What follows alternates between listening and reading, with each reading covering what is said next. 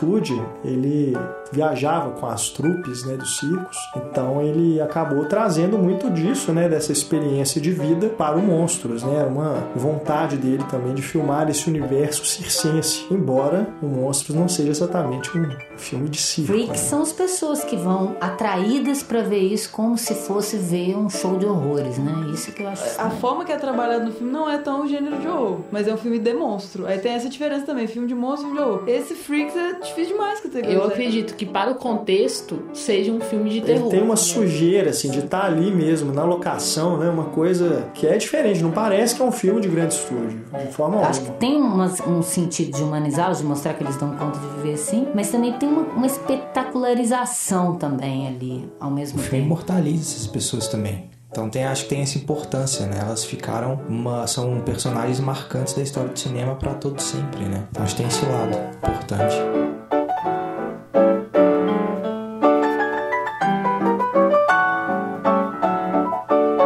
Imagine você os anos 30 em Hollywood. O Star System já estava estabelecido. Grandes estúdios investiam em produções que atraíssem o público para ver seus ídolos. Os filmes de terror tinham espaço, com grandes produções e os monstros clássicos dominando a telona: Drácula, Frankenstein, a Múmia, King Kong. O Código Reis começava a vigorar, mas diversas produções foram realizadas antes de a censura realmente ditar as regras. Em 1932, ano bissexto, os Estados Unidos já viviam há um tempo as mazelas da Grande Depressão Econômica. Na Europa, o nazismo se aproximava do auge às vésperas da eleição de Adolf Hitler. No Brasil, as mulheres ganhavam direito ao voto, mas São Paulo fervia em uma guerra civil. Em 1932, precisamente em 20 de fevereiro, chegava aos cinemas norte-americanos Monstros, um filme sem igual naquela época e também depois dela. Dirigida por Todd Browning, que vinha do sucesso de Drácula com Bela Lugosi, a produção foi vendida como filme de horror e trazia um elenco sem astros e estrelas, formado em sua maioria por artistas circenses, todos com deficiências físicas e que eram vistos e tratados como aberrações pelas pessoas ditas normais. O lançamento só não foi um fracasso maior que os testes de audiência realizados pelo estúdio, a MGM, um mês antes. A recepção foi tão ruim que levou ao corte de cerca de 30 minutos de cenas nunca mais vistas. Monstros chegou a ser banido na Inglaterra e amargou décadas no esquecimento, até ser redescoberto na década de 1960, quando é considerado contracultural e logo se torna um clássico cult. Gerações posteriores de cinéfilos passaram a reverenciar o filme de Browning, que de fato, longe do que se pode pressupor, não é um filme de horror em que pessoas com deficiência são retratadas de forma repugnante ou colocadas em situações degradantes. Pelo contrário, Monstros revela-se uma história de amor trágica sobre um anão que se apaixona por uma trapezista. Um filme de abordagem humanista, ainda que tenha sua parcela de controvérsia.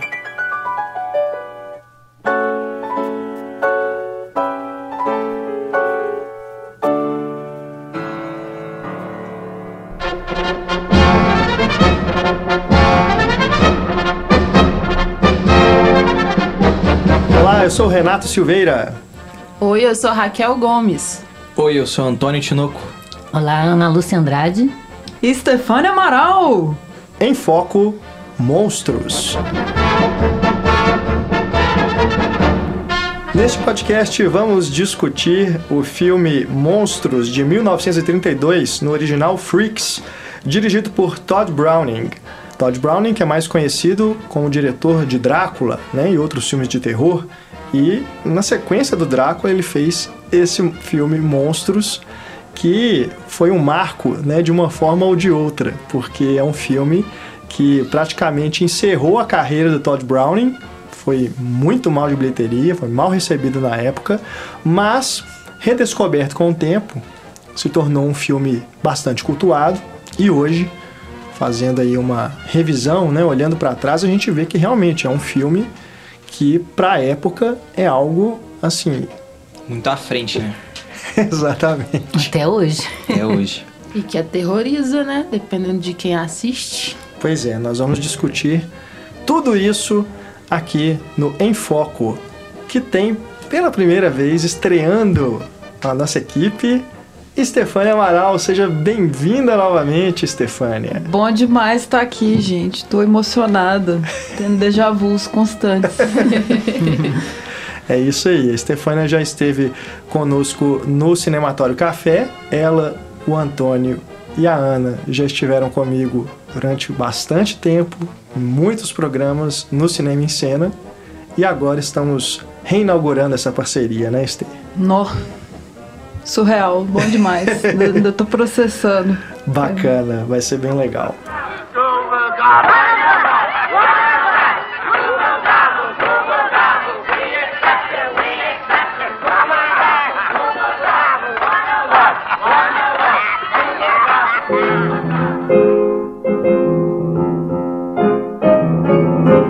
Bom, vamos começar aqui o nosso podcast com a ficha do filme. Monstros, dirigido por Todd Browning. O Todd Browning, a essa altura, né, 1932, já era um diretor é, bem conhecido lá em Hollywood, né, dos, dos grandes estúdios. Ele que vinha trabalhando desde o cinema mudo. E esse filme é, surgiu para ele logo depois do grande sucesso de Drácula, que foi feito na Universal. Monstros já é uma produção da MGM, estúdio para o qual ele já vinha trabalhando há mais tempo. Inclusive, os direitos do conto né, em que o filme é baseado, o conto se chama Spurs, escrito por Todd Robbins, foi publicado em 1923 e ainda na década de 20, o Browning convenceu os executivos da MGM a comprar os direitos de adaptação. Mas somente depois é que ele conseguiu de fato realizar o longa-metragem. Tinha uma, uma onda, né, de, de filme de terror que o, o, famo, o super chefão poderoso da Metro, Irving Tauber, queria dar sequência, né? Então ele imaginou que, mesmo sendo um tema não muito é, chegado à Metro, poderia render, lucrar bastante, né? Sim. E é curioso porque o Todd Browning ele já havia dirigido antes uma adaptação de uma história do Todd Robbins, desse escritor, que aqui no Brasil se chama A Trindade Maldita. É um filme sobre três artistas de circo, um ventríloco, um anão, inclusive o mesmo ator que faz o anão é o, é o que está no Monstros e nesse filme, e um brutamontes, né, o, aquele tipo um alterofilista, né, essas atrações de circo. Então eles se juntam para cometer assaltos, cometer crimes. E é um filme mudo, essa versão que o Browning dirigiu, que ganhou um remake depois em 1930, dirigido por Jack Conway e produzido também pela MGM. E um ator com quem o Todd Browning trabalhou bastante, que é o Lon Chaney, que estrelou filmes como Fantasma da Ópera, A Múmia, A Múmia, né? Grandes clássicos aí do terror dessa época, está no elenco de ambas as versões de A Trindade Maldita.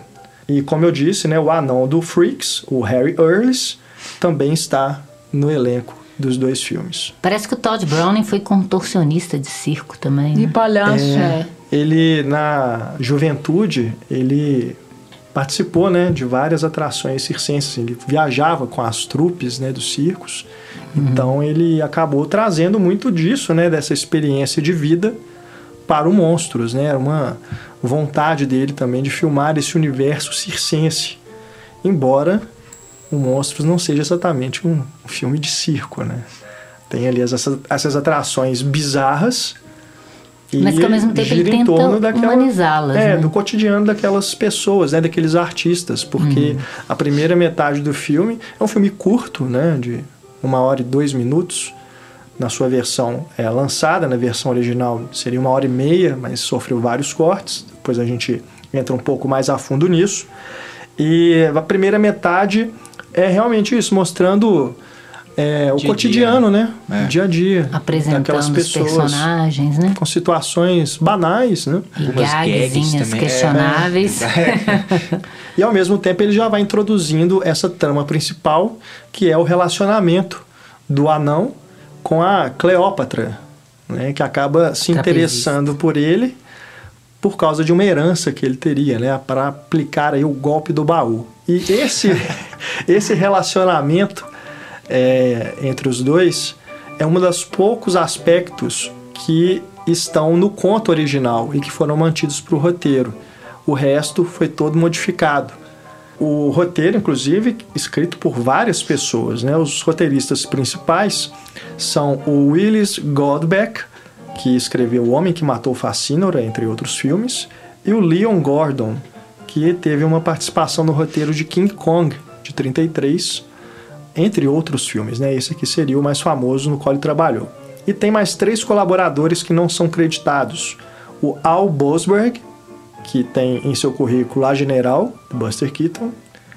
O Charles Marketer, que tem em, seu, em sua filmografia Jejum de Amor, por exemplo. E o Edgar Allan Wolfe, que participou do roteiro de O Mágico de Oz. Ou seja, vários profissionais que estiveram envolvidos em grandes clássicos de Hollywood, né? Estiveram envolvidos na produção desse filme de uma forma ou de outra. Ih, Mas quando você vê seis pessoas, se não é neorrealismo e tem umas seis pessoas no roteiro, pode saber que o roteiro tá complicado. Pois é. E por um- uma história é, relativamente bem simples, né? É, mas porque, é é, como eu falei, a Metro, que era considerado estúdio família, que tratava de temas né, da, da- da- mais conservadores, né? É até estranho ela ter investido nesse filme, né? Por- É.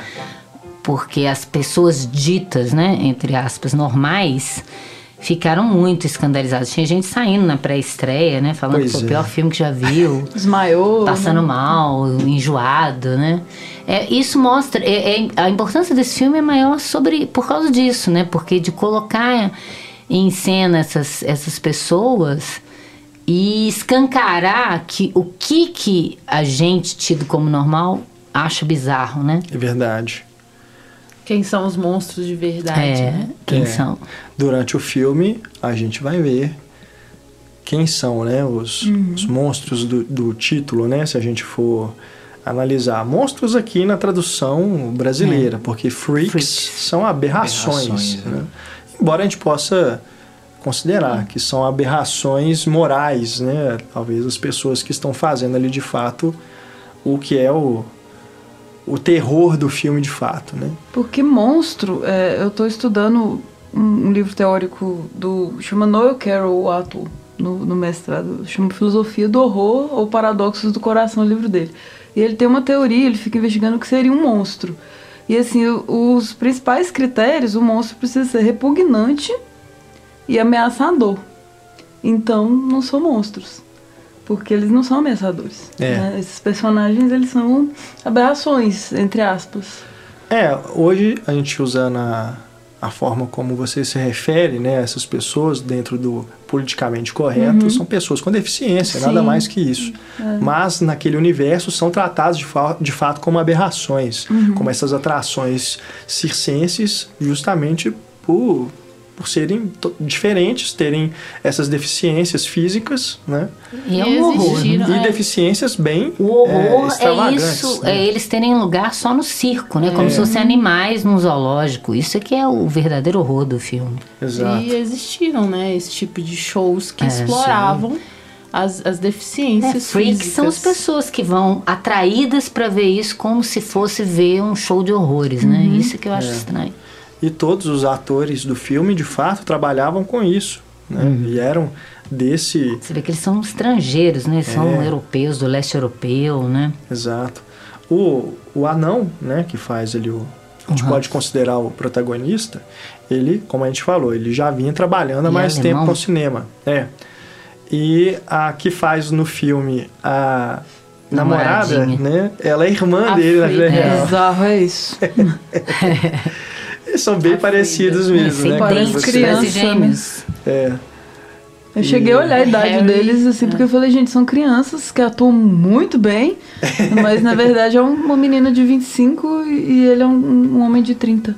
É, meu, eu meio que fiquei assim, achando super estranho, porque eu não sabia identificar, assim. São crianças, Uhum. mas como? Não, seriam crianças fazendo esse tipo de personagem? Não é possível. É, na Trindade Maldita, inclusive, o, o Hans, ele faz... Ele se fantasia de bebê, né? Ele se passa Ah. por bebê e por várias pessoas, né? E É. realmente parece um bebê, né? É, Sim. é aquele Baby Herman do, do Roger Rabbit, parece. É, Agora, a primeira vez que todo mundo viu esse ator foi em O Mágico de Oz. Ele é um dos Munchkins, né? Que estão lá com o pirulito dançando ali pra Dorothy. É, acho que, se não me engano, foi inclusive o último trabalho dele no cinema. Mas ele viveu até os 80 anos de idade, né? Teve uma longa vida ainda. E a Daisy é, Earler, né? Isso. Sobrenome. Tem uma fama aí que você tava comentando com a gente. Como é que é que ela é conhecida? Ela era conhecida nos bastidores como a Mae West das Anãs. Incrível isso. Seja lá o que isso significa. A gente tem também ali o- os outros atores, né, que fazem, por exemplo, tem as irmãs siamesas, que também já eram bem conhecidas, né, no meio. Tem o, o, o que eu acho o, o mais formidável deles, que é o Prince Handjam, que é o que faz o, O homem tronco. o homem tronco, né? Ele não tem nem os braços e nem as pernas, só o tronco e a cabeça. impressionante, né? E tem aquela cena em que ele Aquela acende o cigarro, É. que é algo assim, incrível. Aquela é a grande cena dele no filme. É, ele E até é olha, um ele até que olha ele pra fazia, né? câmera, né? Tipo, É. ele sabe que ele tá impressionando mesmo. É E ele andando, se arrastando, né, com o corpo, né, com aquele corpo enrolado numa malha, parecendo uma minhoca, um É. negócio estranho, né?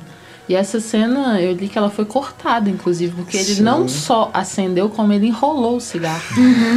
Cara, como é que Ou cortam seja, isso? É, é Esse tudo é pra ninja. tentar, é, pra tentar amenizar o, o- a receptividade das pessoas, né? Que elas estavam muito assustadas com tudo E aquilo. eu acho assim. mostrando mesmo como eles dão conta de viver desse É. jeito, né? É, ele casou, teve filho. Isso tudo. São as Hipnótico. soluções que eles encontram e, e conseguem viver bem, assim. É. Acho que a gente é que se sente, assim, sabe? Incomodado. É, a gente é que se sente incomodado muito mais do que eles. Pois é. Porque eles vão realmente se adaptando. Aprendendo a lidar com é, isso na aprendendo vida. a né? lidar de forma mais natural possível e a gente é que tem que aprender É também. porque a né? grande dificuldade deles é ser aceito pelo mundo, mas dar, dar conta de sobreviver eles não, né? Bem ou mal. Mas o que acabou se tornando um ícone do filme, inclusive estampa, né, capa de DVD e tudo, é o Schlitzie, que é aquele rapaz que no filme está vestido de mulher, junto com duas outras atrizes, né, que também tem o mesmo problema, que é a microcefalia. No- no- nos Estados Unidos parece que o nome para isso é Pinhead. Pinhead. Pinhead eu conheço mais, alfinete. que é o do Hellraiser, né? É. A gente conhece mais aqui no Brasil. O Pinhead é, é, o né? personagem do Hellraiser. Pra que Mas esse nome, né? É, É. outra coisa também. a deficiência que tem é essa, né? A É, microcefalia, uma microcefalia. formação encefálica, né? Que, inclusive aqui no Brasil, recentemente, a gente teve um problema desse por causa da zika, né? Isso. Transmitida aí pelo mosquito da dengue. Mas, então, o Schlitzie, ele também vem desse background aí de atrações circenses e fez alguns outros trabalhos no cinema depois. E também teve uma vida bem longa, né? Quase todos eles. Eu tava, tem um documentário bem legal que está disponível no DVD, que foi lançado aqui no Brasil, recentemente pela obra Obras Primas do Cinema, né, a distribuidora, que se chama Freaks Sideshow Cinema. É um, um documentário de 2004, dirigido pelo John Hust. E ele também está disponível no YouTube, só que com legendas em inglês. É, a gente coloca o link aí para você que quiser assistir. E aí nesse documentário mostra todos os atores e de onde eles vieram, né, o que aconteceu com eles depois. Então é bem interessante para você que ficar curioso em saber aí um pouco mais sobre o elenco. Mas tem mais algum desses? O palhaço não é o Monstros mais que famoso. vocês- Ah, dos monstros que você tá falando. A- eu acho que o aquela palhaço é o mais famoso. né? Mulher, homem, eu acho Ah, mais é. Porque não sei se é hermafrodita, mas a, a É. roupa no figurino ali, metade. Funciona bem. Sem Funciona maquiagem, né? É, Nossa, uma curioso. meia calça só, eu fiquei impressionadíssima com aquilo. Dá pra fazer altos cosplay dela. É. Pois é, é, é engraçado que eu estava lendo e diz que realmente ela era tratada dessa forma, né, no, no- na carreira artística dela. Mas não sei se de fato ela era hermafrodita ou tinha alguma outra. Você era só um performance. É, você É. era só uma questão de se maquiar daquele jeito, né? Mas é curioso. Porque se você olha, se não tivesse dividido, Sim. acho que não Se faria tivesse maquiado diferença, né? igual, com É. a mesma É. roupa, não, não identifica. E tem aquela que parece uma, uma ave, né? Que se veste como uma ave, que também é, é super curiosa, né? Mulher pássaro, eu É. acho que não tá. Enfim. Mas do elenco que não são, né, os, os freaks aí, a gente tem alguns outros atores que já tinham aí uma carreira de cinema mais é, já estabelecida, né, na época. Ainda assim, nem todos, acho que nenhum deles famoso, né, nenhuma grande estrela, porque parece que inclusive o Irving Thalberg queria colocar alguns atores do mais estrelas, Mais né, astros, estrelas, mas acabou desistindo da ideia. Eu fico me pensando se ele não olhou para aquilo assim, "Ah, acho melhor não, não colocar esses Pode ser que atores ninguém nesse quis projeto. trabalhar, né? né? Eu vi uma, como curiosidade Não no IMDB, você viu isso? Que eles tinham que, que lanchar na cafeteria separado dos, das pessoas Exatamente. ditas normais, né? Nossa. E a, a Mirna Olha que Loy horror. Você quer fazer um filme sobre É. isso, mas trata eles realmente como separa, verdade. né? É, a Mirna Loy, ela, ela seria a Cleópatra, mas ela se É. recusou. Ela achou o filme ofensivo. Ela se recusou. Ela então. falou, isso é ofensivo pra mim, não dou conta. Algumas atrizes falaram, não conseguiam lidar com eles nos sets, assim, tipo, tinha uma é, Repulsa dificuldade. mesmo. Elas falavam isso, É. isso como ser humano, isso me toca muito, então eu não tô sabendo lidar com eles naturalmente. Mas aí foi horror. trabalhado e tudo, e a Jean Harlow seria a Vênus, mas aí eu não sei como se ela manifestou, se Por chegou quê, até né? essa proposta, mas foi pensado. É, porque acaba que essa reação de repulsa foi também a reação de muitos críticos. Uhum. Né? Se você lê ali as, o que foi publicado na época, Achava absurdo, gente falando né? que era repulsivo, nojento, ultrajante. Que horror. Eles receberam cartas também de É. repúdio, assim, sobre o tema. Tem, tem uma, uma, uma frase que é, para mim foi a que mais chamou a atenção. É impossível para uma pessoa normal simpatizar com esses personagens. Isso, gente. Como assim, né? Só for por causa do final, depois a gente fala sobre isso. É, no final Porque, sim. é. porque eles acabam se tornando monstros. né? Não, É, É curioso isso, né? Porque em 1930 tem, tem um outro filme do, do Todd Browning que eu assisti, que é A Marca do Vampiro, aham. que é com o Bela Lugosi também. E aí os personagens falam igual a gente fala hoje, assim. Isso é um absurdo, isso aqui é 1934, entendeu? Isso não pode acontecer. Igual a gente fala 2017. Eles acharam que não podia- não podia boca, retroceder. né? E olha como, como que, que as pessoas se acham moderno demais, mas às vezes algumas visões de, de mundo ainda precisam mudar. né? Agora, de no qualquer Reino maneira, é o único filme, né, que se fala. E se a gente pensar que isso é numa era clássica, né? Antes ainda do Código Reis, eu acho que com o Código Reis esse filme não seria nem cogitado. Aham, É, né? certeza. isso é um, é um fator. né? É, mas isso virou um marco, né? Esse filme não é à toa que ele entra na história do cinema. E não é nem um grande filme, mas é importante, né? Ele ser uma, uma coisa que marcou esse, esse tipo de, de construção, né? De, de personagens, principalmente esse sentido de querer humanizá-los, né? Eu acho às vezes até que eles forçam um pouquinho a barra no início, querendo mostrar eles em situações engraçadinhas, cotidianas, umas gags às vezes que são Das irmãs siameses nossa, lá. das irmãs assim, a mesmo me incomodou profundamente aquela gag, né? Porque não é pra rir aquilo, aquilo precisa, precisa pensar, É. elas não conseguem ter uma vida normal, É. né? E eles brincando com os dois homens que vão ter que conviver É, com não. elas, né? E isso não é engraçado, né? Tem umas piadas lá que, sinceramente, eu ficava constrangida. Eu falei, gente, isso era pra rir. E não, não é engraçado, né? É, tem até a, a questão que um dos noivos das siamesas é gago. E aí faz a brincadeira da duplicidade. Ele, ele, ele repete tudo, né? E são as duas. Aí você fica questionando, assim, um homem, duas mulheres. É tipo como se fosse colocando uma delas como um bônus, assim. Então é- Nossa. hoje é muito problemático, né? Na época acho que muita coisa Com certeza. era Passava, naturalizado né? na cultura, mas... Mesmo a, a Cleópatra no quarto, fechado, com um anão que parece criança, né? Aquilo é. é- O Código Reis não, não admitiria Sim. um homem no trailer com a mulher sem Nunca. estar casado. Sim. Né? Ainda mais que parece uma criança no colo, né? De um- uma forma estranha. É, tem uma cena também que eu fiquei apaixonada pela Vênus, assim, ai meu Deus do céu, coisa linda. que, que ela tá passando, aí o palhaço tá tirando maquiagem, entendeu? Uma cena massa. E aí ela fala, você nunca viu uma mulher andar? É. Isso é bacana, empoderador, né? É, mas aquele palhaço também é um escroto. Todos os homens do filme são um lixo, né? Se você for pensar. Várias cenazinhas, várias piadinhas deles que, que incomodam É, são mesmo. piadas muito terríveis.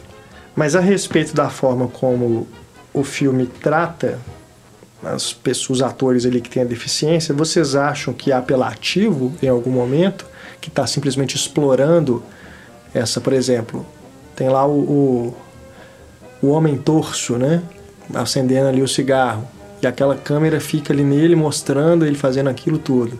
Tem também aquela moça que, que ela faz Come algo com as pernas. Ela tá comendo, né? com as pernas.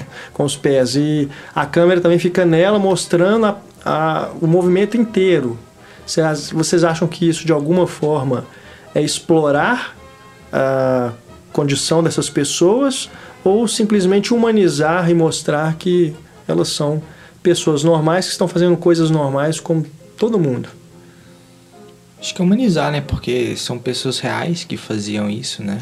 De, de qualquer forma, né? E o filme imortaliza essas pessoas também. Então tem, acho que tem essa importância, né? Elas ficaram uma, são personagens marcantes da história do cinema para todo sempre, né? Então acho que tem esse lado importante. É, eu acho que eles, que eles é, ao mesmo tempo que quer mostrar isso, igual a gente já falou do Homem Tronco, né, que, que eles dão conta de viver daquele jeito, seja que para eles é normal daquele jeito, né? Então, é, mas ao mesmo tempo eles fazem disso porque não tem muitas cenas do filme, se você for pensar, né? Não tem muito acontecimento. Você tem aquela a relação da Cleópatra com o como ele chama? Hans? Hans. Hans não é o nome dele de verdade. Ou o Hércules. O Hércules é Hans. o, é o Hans. Não, não é o nome dele de verdade, Não. não. é o nome dele no filme. é. É, a- tem aqui, aquilo ali com o episódio, o palhaço com a, com a Vênus, e o resto são pequenas garguezinhas que, por exemplo, se fosse um filme maior que tivesse uma cena maior, você poderia retirar. Mas você vê que é isso que é o mote, né? Mostrar isso como curiosidade para o público também. Acho que tem umas- um sentido de humanizá-los, de mostrar que eles dão conta de viver assim, mas também tem uma, uma espetacularização também ali, ao mesmo tempo. Mas em qual sentido? De mostrar isso como uma, uma atração, uma coisa diferente, que você nunca viu. Se você não viu eles no circo, você vai ver como eles, né, como se fosse uma atração. Olha essa mulher É. que come com os pés, olha esse cara que Isso. acende um cigarro, É esse, esse o ponto né? que eu Porque também a achei. câmera tá bem Chega um momento que eu acho que ele focada ali, né? Uhum. É, Sabe? é. Porque, porque fica não- só neles. dupla, é. Não, ele não é como se tivesse, eles estão por ali. Parece que pediu para eles fazerem aquilo para a câmera. É, devia ser coisas que eles já faziam em número, é isso que eu tô falando. Eles reproduzem aquilo como se fosse uma É. coisa do cotidiano para o público espectador, né? A essa altura, se a gente pensar que o cinema era uma atração de feiras para o povão mesmo, a elite não ia ao cinema.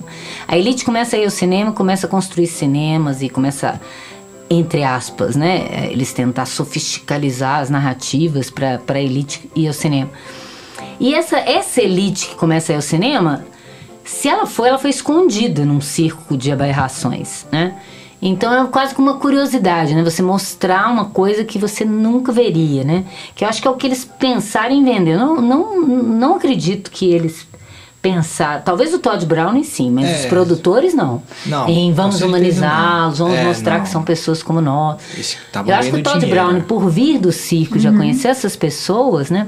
Ele pode ter tido essa intenção. É. Mas acho que os produtores queriam a espetacularização mesmo da coisa. É, eu É, vejo o lado tanto- do diretor, assim, tipo, Uhum. eu acho que ele quis mostrar mesmo porque ele simpatizava com essas pessoas, né? E eu acho que mesmo se a pessoa fosse ao cinema com uma curiosidade meio mórbida ali, de, né, quero ver o diferente, o esquisito Uhum. e tal, talvez o filme pudesse mudar justamente isso na cabeça da pessoa, né? Uhum. Até quando, por causa da mensagem mesmo, né? Do filme. Tanto é que ele dá muito close neles, né? Dá um tempo de câmera neles que tem muito diretor que não, não trabalha com tanto close, igual o John Ford, né? Ele deixa num plano aberto com todo mundo, de repente ele, ele faz um, um- um close em cada um né? Deixando a gente vê-los, deixando É. a gente prestar atenção neles. Eu né? acho importante Isso isso, é né? coisa do diretor que eu acho mais É. bacana no filme. Porque são pessoas rejeitadas, pessoas que ficam Uhum. à margem, pessoas que você passa na rua às vezes né, se recusa até ver, né? Então acho importante, às vezes, esses closes, assim, esses momentos de realmente Uhum. É. focar, né? De falar, olha, são pessoas que estão merecendo a mesma importância que o Lon Chaney, por exemplo, Uhum. Fraga. Sim. O mesmo close ali. É. E mais pra frente na trama também tem os momentos de, de bullying, né? Com essas É. pessoas que acho que, pensando aqui, eu não, não lembro agora, mas deve ter tido inúmeros filmes que exploraram muito mais, assim, de É. fazer humor zoando esse, esse É, tipo de diferente, exato. né? Eles eram os vilões dos filmes. Sim. Mulher Barbada sempre foi ridicularizada em circo, Aham. né? É. E, mas e, e o desfecho A também, a, a vingança que é possível ali, acho que é pra questionar justamente isso, assim, né? O que a gente falou disso, quem que é o monstro, qual que é a percepção. E, assim, a, a introdução me lembra muito o Homem-Elefante do Lynch. Uhum. A forma como, vejam, esta, esta aberração e tal, e aí você só vai ver. É o próprio Homem-Elefante, né? Que é, Sim, também é muito circo, próximo. Eu Acho que o, Lynch pode até ter se inspirado, assim, em muitos elementos Que é uma filme. história real, né? Do É, Homem-Elefante. Então, Homem-Elefante. E o Tim Burton também, no, no- acho que no Big Fish. Que Sim. tem- no circo tem as, tem a- as, As siamesas. siamesas, tem- É verdade. E também vejo com respeito, assim, a forma que, ele- que os dois tratam. É, o Tim Burton ele trata essa ideia do freak Uhum, como uma forma bem. mais digna do que os E ditos com muita normais. empatia, né, pelas- É. por essas pessoas.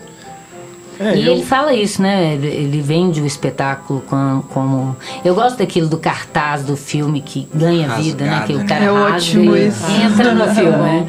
É. E aí ele começa a vender esse espetáculo de monstruosidades vivas e palpitantes, nas palavras dele, né?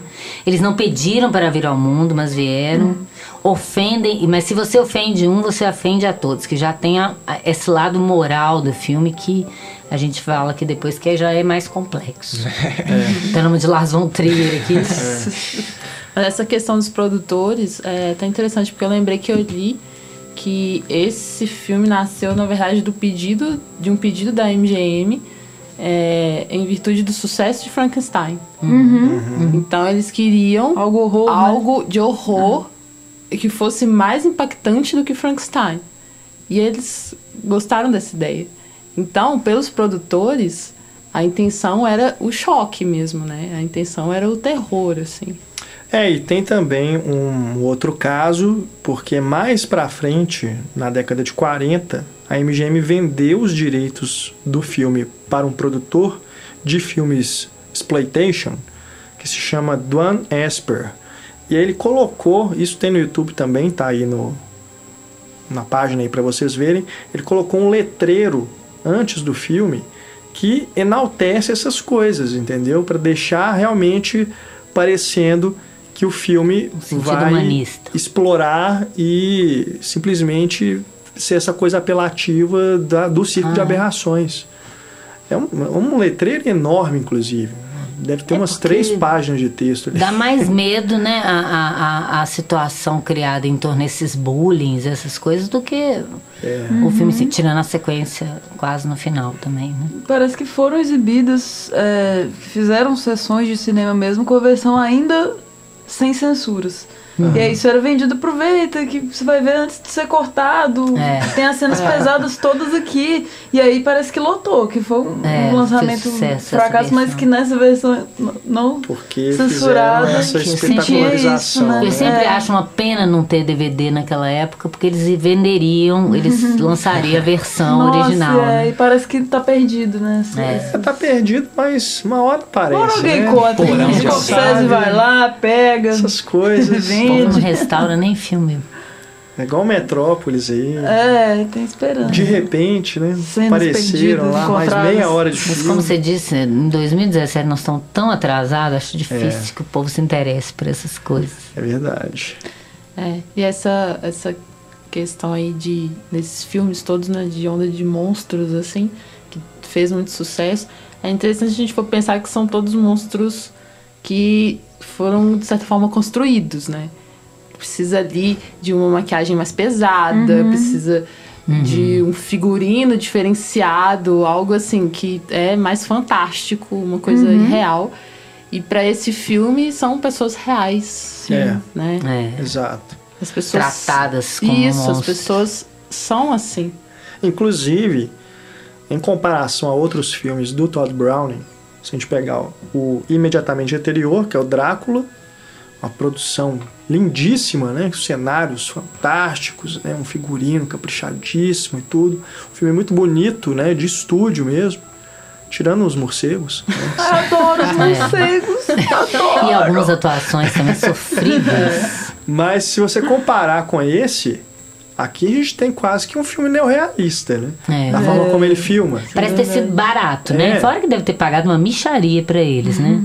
Fazendo os próprios isso, papéis. né, Ele tem, um- ele tem uma sujeira, assim, de estar ali mesmo, na locação, né? Uma coisa que é diferente. Não parece que é um filme de grande estúdio, É. de forma alguma.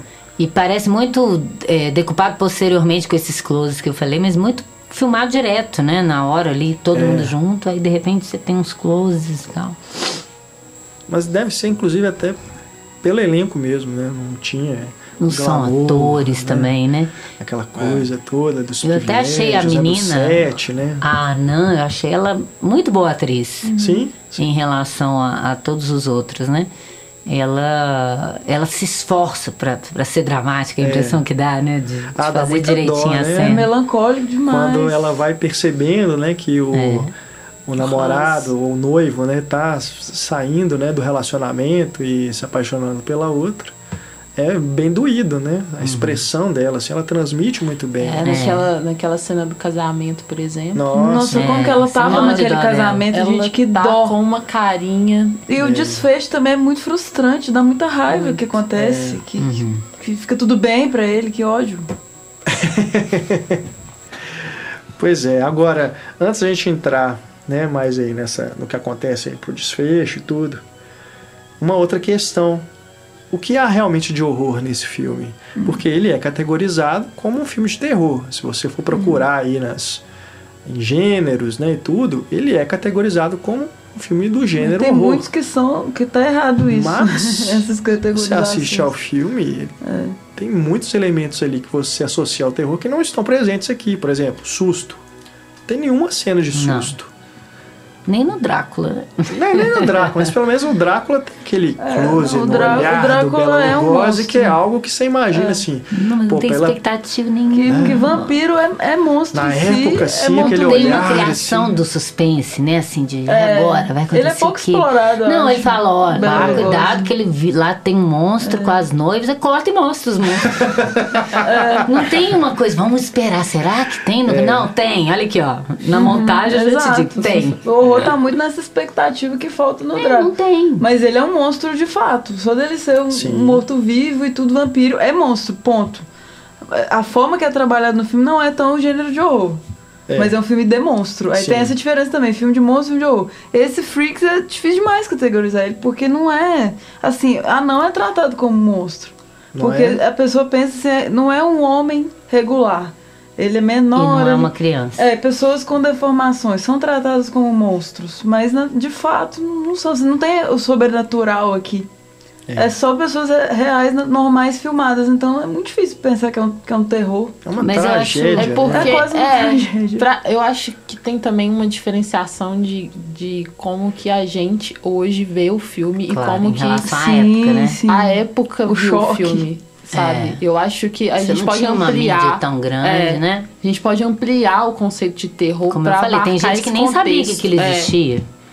Então, assim, eu acredito que para o contexto seja um filme de terror. Uhum. Sabe? Se a gente ampliar esse, esse conceito mesmo no sentido de, de- do, do, do estranhamento, sabe? De, de Sim. causar medo na pessoa, de ela estar vendo coisas que até então ela nem Mas sabia porque que eles não são ameaçadores que o medo fica meio Mas assim, aí que tá, sabe? às vezes eu acho que o público pode entender como uma ameaça, sabe? Só Hum. pelo, pelo diferente. É, ué, hoje em dia acontece isso, É, né? Uma sabe? pessoa que não se enquadra no pra- num padrão, os irracionais Causou. tratam como se fosse monstro. Imagina Exatamente. a pessoa já tendo uma deficiência. E aí né? eu acho que é o que o filme faz de bom, assim, que é essa parte da, de humanizar, Uhum. porque ela subverte isso. É como se as pessoas, tá, elas têm essa reação, né, de, de achar que eles são amedrontadores, que eles são ameaçadores de alguma forma, só por serem como são. Mas aí o filme, de certa forma, desconstrói isso porque é, humaniza. Eles são inofensivos. Te faz ver né? aquele cotidiano deles ali e tal. Só no final é que eu acho que ele se rende a esse, né, a, a essa vontade de não sei, se rende a essa coisa de, de buscar um terror mais nítido, mais Mas é, É não porque sei ele- se é tanto assim. Eu Só acho que na é- hora que eles vão...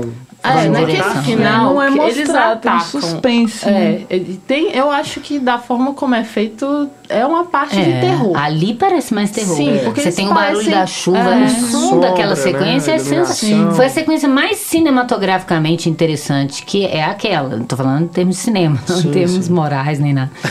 né? Porque você tem a chuva, você tem o som dos trovões, os relâmpagos que ficam. É, dando aquele contraste claro e escuro na imagem por causa dos raios, né? As expressões deles. E eles vindo É, e a é mulher verdade, acuada né? na floresta, ali, ali é um filme de terror mesmo, assim. É.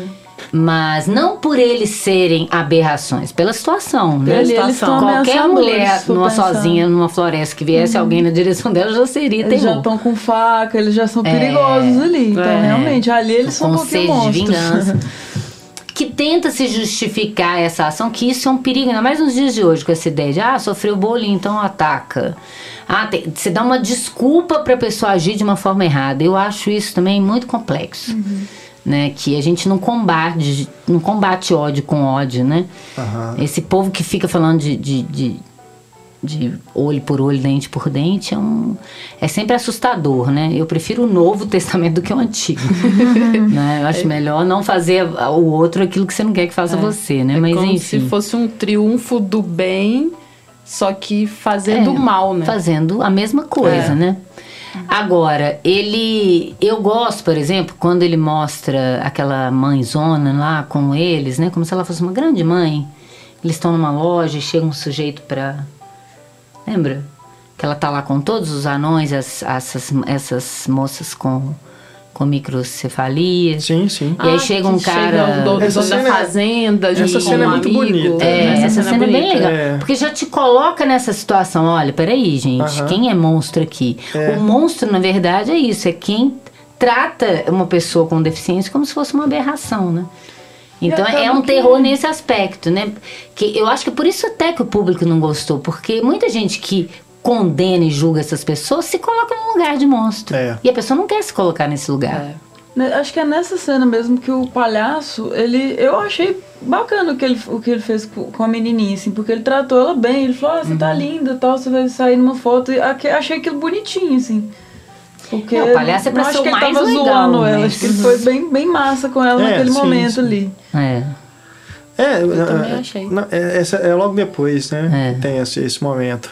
Não, mas é essa hora que aparecem eles brincando ali no jardim é bonito, né? eles estão lá e tudo, né? à Eu até vontade. falar algo como se é, é, só esse momento que eles vão, que, eles, que elas estão podendo brincar assim. É, É. ali. E você vê Deixa umas cenas muito espontâneas assim, deles, né? Eles não são atores, É. né? E tem uma certa deficiência mental mesmo, que eles beijam ela Sim. naturalmente. Você vê que tem uma coisa de ficar olhando assim, É. rindo e tal. Você, você é parece legal. crianças mesmo, não parece aberração. Agora, a, a Olga, né, a, a Cleópatra, ela parece desde o início um, um ser Vilã. horroroso, né?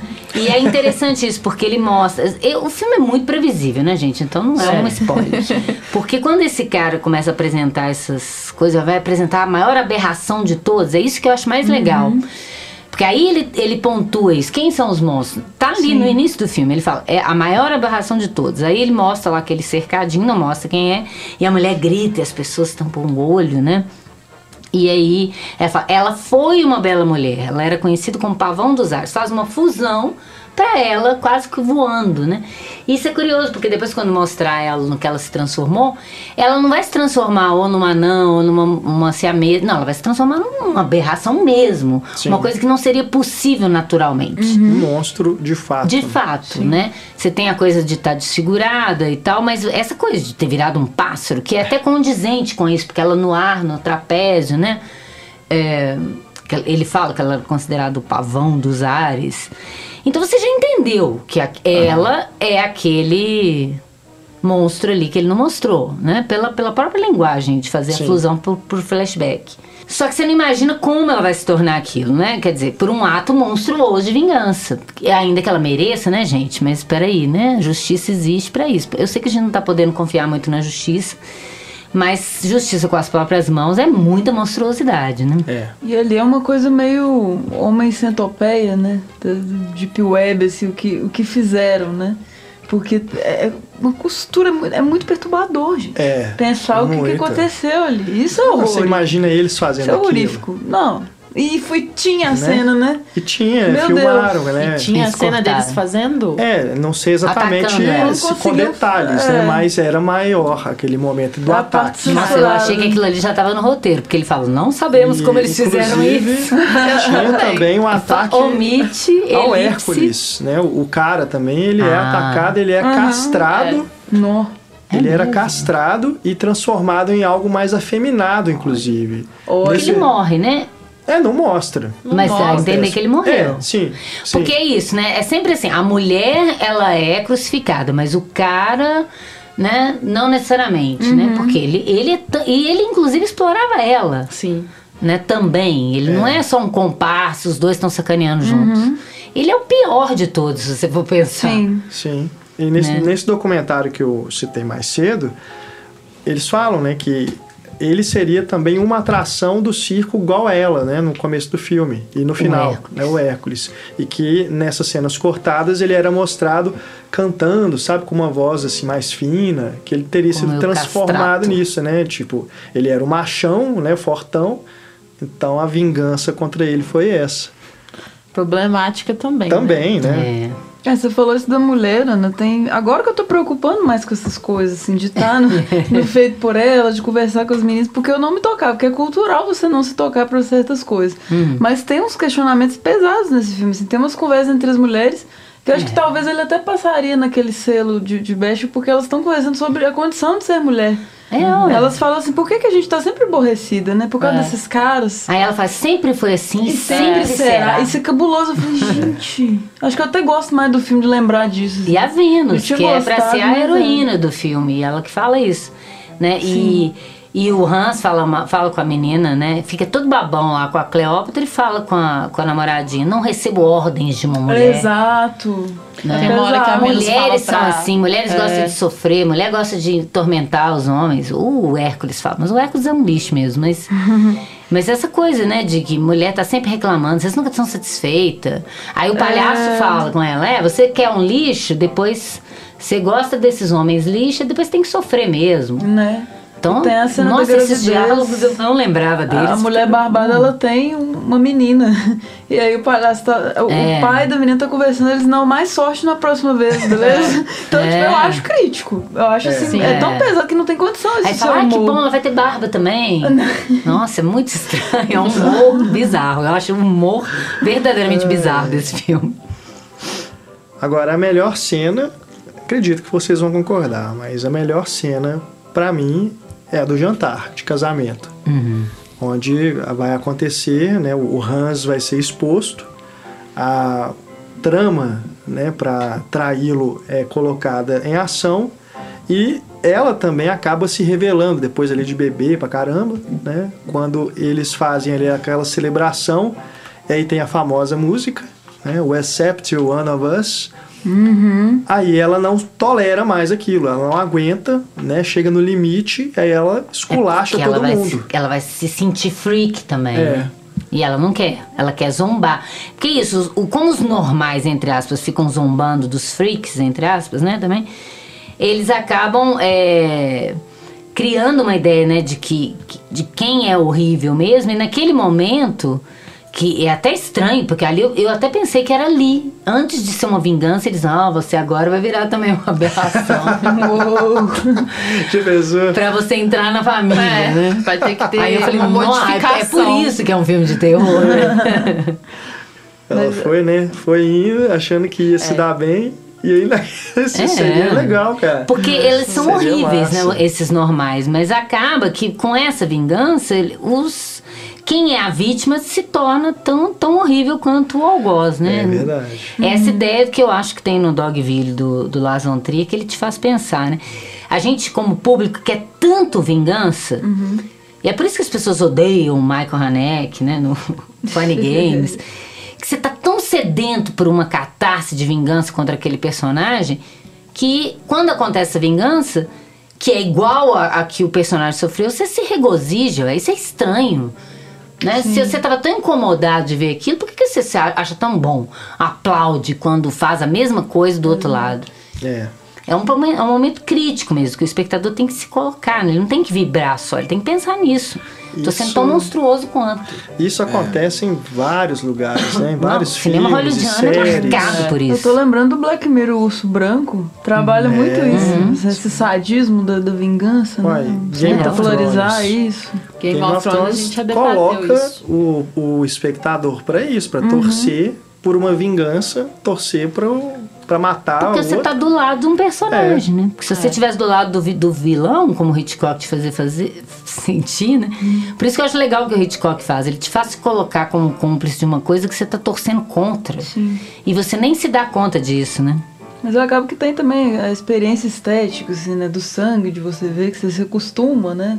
e acaba sendo interessante, então você vai gostar daquilo, e aí fica com, com aquela moral duvidosa, assim, né? Tipo, isso aqui no filme é. é- eu, eu acho que é o dilema do espectador, não sei. O prazer que você tem em ver uma coisa errada. Que pode ter Verdade. ficado muito bem colocado É ali. uma catarse e- mesmo, que ali no cinema você pode, né? Você pode ser um falso moralista na vida, mas ali você se solta. Esbarra nisso aí. E assim, a, a- tem uma. uma- tem, tem poucos movimentos de câmera né, no filme, porque, embora no Drácula, né, que é anterior, tem até mais, né?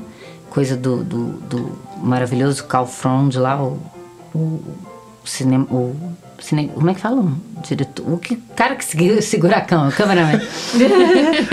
o, que, que vinha do expressionismo alemão, né? Que é o melhor do, do, do Drácula, se deve fatalmente a ele. Mas nesse filme tem um, um, um movimento de aproximação da câmera, né, na Cleópatra, que é quando ela revela que ela vai, ela sugere matar o anão depois do casamento, né? Que ele vai se aproximando dela assim, e aí você não vê mais essa beleza, você vê essa mulher horrorosa que é capaz até de fazer isso, né? Porque e- e a gente esquece isso, que era o início do sonoro. O, o Todd Browning vinha do cinema mudo, tinha feito mais de 20 filmes do- na época do cinema mudo. Na época que ele fez o Drácula, ele estava até em dúvida, né? Como é que se ele ia dar conta, né? Porque ele estava acostumado com a cena muda. Tanto é que o Drácula é mais silencioso até do que É. esse filme, né? E as expressões dos personagens nos Drácula são Muito mais forte, intensas, né? Aí, a- as atuações são quase expressionistas, meio exageradas, né? E nesse filme ainda tem, tem muito diálogo, muita música, né? Mas a câmera ela fica meio parada, que é aquele problema do início do, do sonoro, até para poder capturar o som direto. O que eu acho que nesse caso desse filme, como eles não são atores, ele não deve ter querido fazer uma dublagem depois. Então, É. tinha que capturar o som ali mesmo. Então, ele não vai ficar com muito parafernália é, técnica que possa atrapalhar essa atuação, né? Então, a princípio, eu até pensei como se fosse... Falei, não, esse filme, é, em termos cinematográficos, é aquém, né, do, do, do, do Drácula, mas eu acho que dá para compreender por isso, né? E até também pensando aqui em questões de mobilidade deles também, né? Pra não interferir tanto, assim. É. Né, ter menos, Mais difícil menos aparatos né? mesmo pra eles se moverem, se locomoverem melhor. Gente, aquela cena que do, essa do casamento no final, né? Que eles estão chamando, eles estão gozando, falando que vão fazer ela uma de nós e, aí eles, ela grita que eles são freaks, aí a música acaba, né? Que ali fica, Pra mim essa é a cena mais terrível, se você for pensar antes da final. Que ali o, bullying é afirmado categoricamente. E aí ela sai com o anão de cavalinho, Nossa, pulando aquilo é com o fortão lá, gozando. Aquela cena é horrorosa, né? Aquela cena independente de por quem você tenha empatia no filme, Tem sei como lá. você rir, se você rir, Não você é doente, porque é triste demais. Aquilo é uma aberração, né? A forma como se trata. É isso que eu acho mais legal no filme. Que a aberração, ela se torna a forma de tratar seres humanos de uma forma horrorosa, só porque eles são diferentes, né? O próprio anão pede pra eles pararem. É. Tipo, vocês estão me É. ofendendo. Isso, É, por favor. porque ele gente. não tem nem como se se defender, defender. É. né? Uhum. Ele, na hora que ela. Ele, o Hércules coloca o Hans nos ombros dela, você vê que ele tá com a expressão assim já. Uhum. né, É, de, assim, de tristeza de estar vendo o que, que estão fazendo com ele naquele que deveria ser um momento de maior alegria. Uhum. Né? Ele estava super apaixonado e tudo. E acaba se transformando nesse verdadeiro circo de horror. acaba tirando a monstruosidade, assim, de uma estética Uhum. pra Pra uma colocar ação. numa ação, né? É. Isso é o mais interessante que o filme possa, possa ter, principalmente pra quem é muito preconceituoso, né? Essa cena, né, do One of Us, que se tornou referência para outros filmes também. Eu lembrar aí de Os Sonhadores, do Bernardo Bertolucci, que referencia vários filmes, né? Mas tem uma cena que pega um clipe justamente dessa cena e os três estão lá cantando, né, também. E o Lobo de Wall Street, né? Tem também uma cena que eles estão lá também entoando né, esse cântico. One of Us, One of Us. Os Simpsons também é um filme que fizeram, fala de aberração. É, também. Os Simpsons fizeram um especial de terror que, Que tinha citação a esse filme também. Simpsons, É, né? Que é Fala de tudo, referência né? de É. tudo, né? O A Casa dos. Mil Corpos do Rob Zombie tem um momento lá que transforma um dos personagens numa espécie de homem-peixe também. Ah, é. Tipo uma referência ao à Ah, é verdade, passa é verdade. do final. E também é, tem esse lado do circo, né? Do que o. Zombie constrói, né? Do palhaço e tal. Sim. Agora essa questão, né, de representatividade, como me parece que nada mudou assim, porque a gente ainda não vê filmes com pessoas com deficiência. Uhum. São muito raros, muito raros. Então, é, eu acho que é muito necessário, sabe? Até a gente tá falando desse filme é até muito importante, assim. Porque pra gente abrir os olhos pra isso também, que a gente tá falando muito de representatividade feminina, negra, Lugar de fala. é, lugar de fala. Então, é importante a gente pensar também nas pessoas com deficiência, que são ainda mais marginalizadas, né? Sim. O, o, o William Wyler faz o. Os anos de nossa. Como é que é? Os melhores anos de nossas vidas. Sim, sim. né, que ele quis, ele teve naquela época, logo depois da guerra, né, que ele quis chamar veteranos de guerra que foram amputados para fazer papéis deles mesmos no filme, né? E os produtores, aí, peraí, você vai colocar gente deficiente no filme? Quer dizer, depois da guerra, né? Olha como esse filme foi pioneiro nesse aspecto, né? E nunca mais você viu isso, né? Nunca mais. É, então, é, realmente não tem muito lugar para isso, né, no cinema. O cinema, ué, só depois de 1945 ele começa a falar realmente desse homem do povo, do homem comum, do homem pobre, né? Antes disso você criava personagens dessa ideia de herói e vilão, de estigma de herói, né, de bom, de bem de mal. E, e até hoje segue-se um pouco isso, né? Por mais que você tenha a ideia do anti-herói e de você ir mostrando que as pessoas não são, né, preto no branco, ninguém é só bom ou só mal. Mas eu acho esse filme muito legal subverter isso, né? Ele é um pré-Tim Burton, porque o Tim Burton ele trabalha com isso essencialmente, né? É é uma visão de mundo dele, né? Que aquilo que parece assustador, na verdade, é o Edward, né? Que ele é mais, ele é menos aberração do que as pessoas daquela, daquela cidadezinha, né? O, o- ele justifica o pinguim ser uma aberração porque ele foi tratado como um monstro pela própria família, né? Então, é, o Tim Burton deve adorar esse filme, Com inclusive. certeza, imagina. E tem a questão de gênero também, que a, a personagem hermafrodita ela leva um soco. né? Ah, é, no acho lado que do homem. No, o lado homem dela É, leva um soco, é. mas ainda assim é meio pesado isso, É. porque não aceita o, o gênero fluido. Né? É. Hoje em dia também continua mal representado, muito raro ter um filme ou outro. assim. E o ângulo que ele faz isso é estranho, porque ela, tá- ela tá de ela ou ele tá de costas, né? E ele dá o, o- Só que a mulher tá aqui mais na nossa frente da câmera e ele dá o soco do lado de cá, que é do lado do homem. Mas fica. Ficou parecendo uma coisa horrível, né? De um homem socando uma mulher. Né? Sim.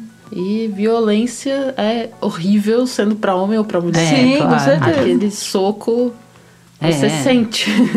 Que a Você ideia é sente. essa, né? Você falar, ah, não se bate nu- numa mulher nem com uma flor, não se bate em ninguém, né, gente? Em ninguém, com certeza. E, e eu acho legal esse, o, o final, se eles iam mostrar, eu acho bom que eles não tenham. Porque eu acho que isso, é, como eu falei, né? Só de não, não mostrando nada, a gente já fica com essa ideia de que, peraí, eles estão agindo igual monstros agora, né? Quando ele faz a elipse, né, eles vão para cima dela, faz uma fusão e a gente já vê ela, ela deformada. Primeiro, porque ia ser muito difícil explicar como é que ela ficou daquele jeito, né? Como eu disse.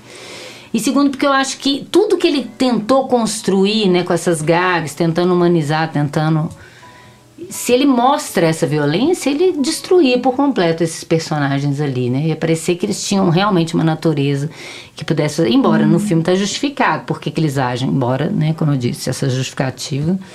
Enfim. Mas, mas eu acho bom a gente não ver essa cena. Né? E aí a gente vai ver só o resultado daquilo, né? Daquela mulher ter virado também uma aberração. E aí, se a gente vai para além dessa ideia eh, teórica da moral que eu estou colocando aqui, né, de que na verdade a vingança é horrível de qualquer maneira, o interessante para a personagem da Cleópatra é porque ela sendo, se tornando uma aberração, ela vai saber como era que ela tratava eles. Que é uma coisa que eu sempre brinco, né? Eu, falei, eu falo, dando uma ideia para os meus alunos de roteiro, eu falo, gente, faz uns uns Black Mirror aí, assim, sabe? Pega um, um Bolsonaro que ele acorda um dia, ele acorda mulher, negro e gay, sei lá, numa, uma, numa uma comunidade super pobre, e ele vai passar 24 horas vivendo assim, para ele saber, para ele se colocar nessa pele, para ele parar de tratar os outros dessa maneira. Ana, patentei porque você deu uma ideia, assim, vai virar alguma Mas eu sempre coisa. falei, se pegar um machista e e ele vira mulher, não- ele acorda um dia mulher. A pele que habita. É, ué. Sim. Que é maravilhoso isso que o É. Almodóvar faz. E, é, e aquilo é mais terror até, né? Sim, Do sem que dúvida. esse filme. Com certeza. Verdade. Bom, Monstros está disponível em DVD aqui no Brasil, numa edição nova, lançada recentemente pela Obras Primas do Cinema. Tem inclusive extras. Está na versão restaurada. Se você for procurar em Blu-ray, tem a versão importada, né, em alta definição. Então é um filme que você acha facilmente, tá? Se você nos ouviu aqui sem ter visto, né, e se interessou em procurá-lo, é só você dar uma gulgada aí que você encontra, tá? E como eu falei, aí na página do podcast tem esse documentário que é bem legal para você conhecer um pouco mais aí dos bastidores da produção. E a gente também coloca aí algumas fotos, alguns extras, algumas cenas também do filme, né, que estão disponíveis aí no YouTube para você conhecer um pouco mais sobre Freaks. Muito obrigado pela audiência, muito obrigado pela participação de todos aqui, Raquel.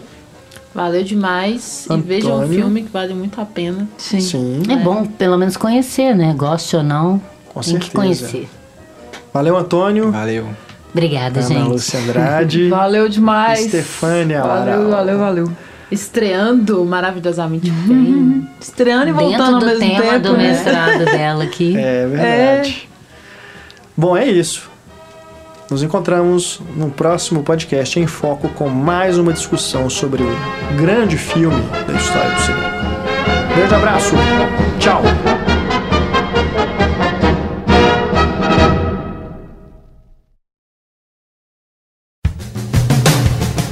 Em Foco. Edição e mixagem de áudio Eduardo Garcia. Realização Cinematório. Apoio Rádio Inconfidência. Gostou do nosso podcast? Acesse www.cinematório.com.br e clique no banner para conhecer a nossa campanha de financiamento coletivo. Colaborando com o nosso projeto, com o valor que puder, você investe na produção de conteúdo sobre cinema e nos ajuda a manter a qualidade e a independência do nosso trabalho.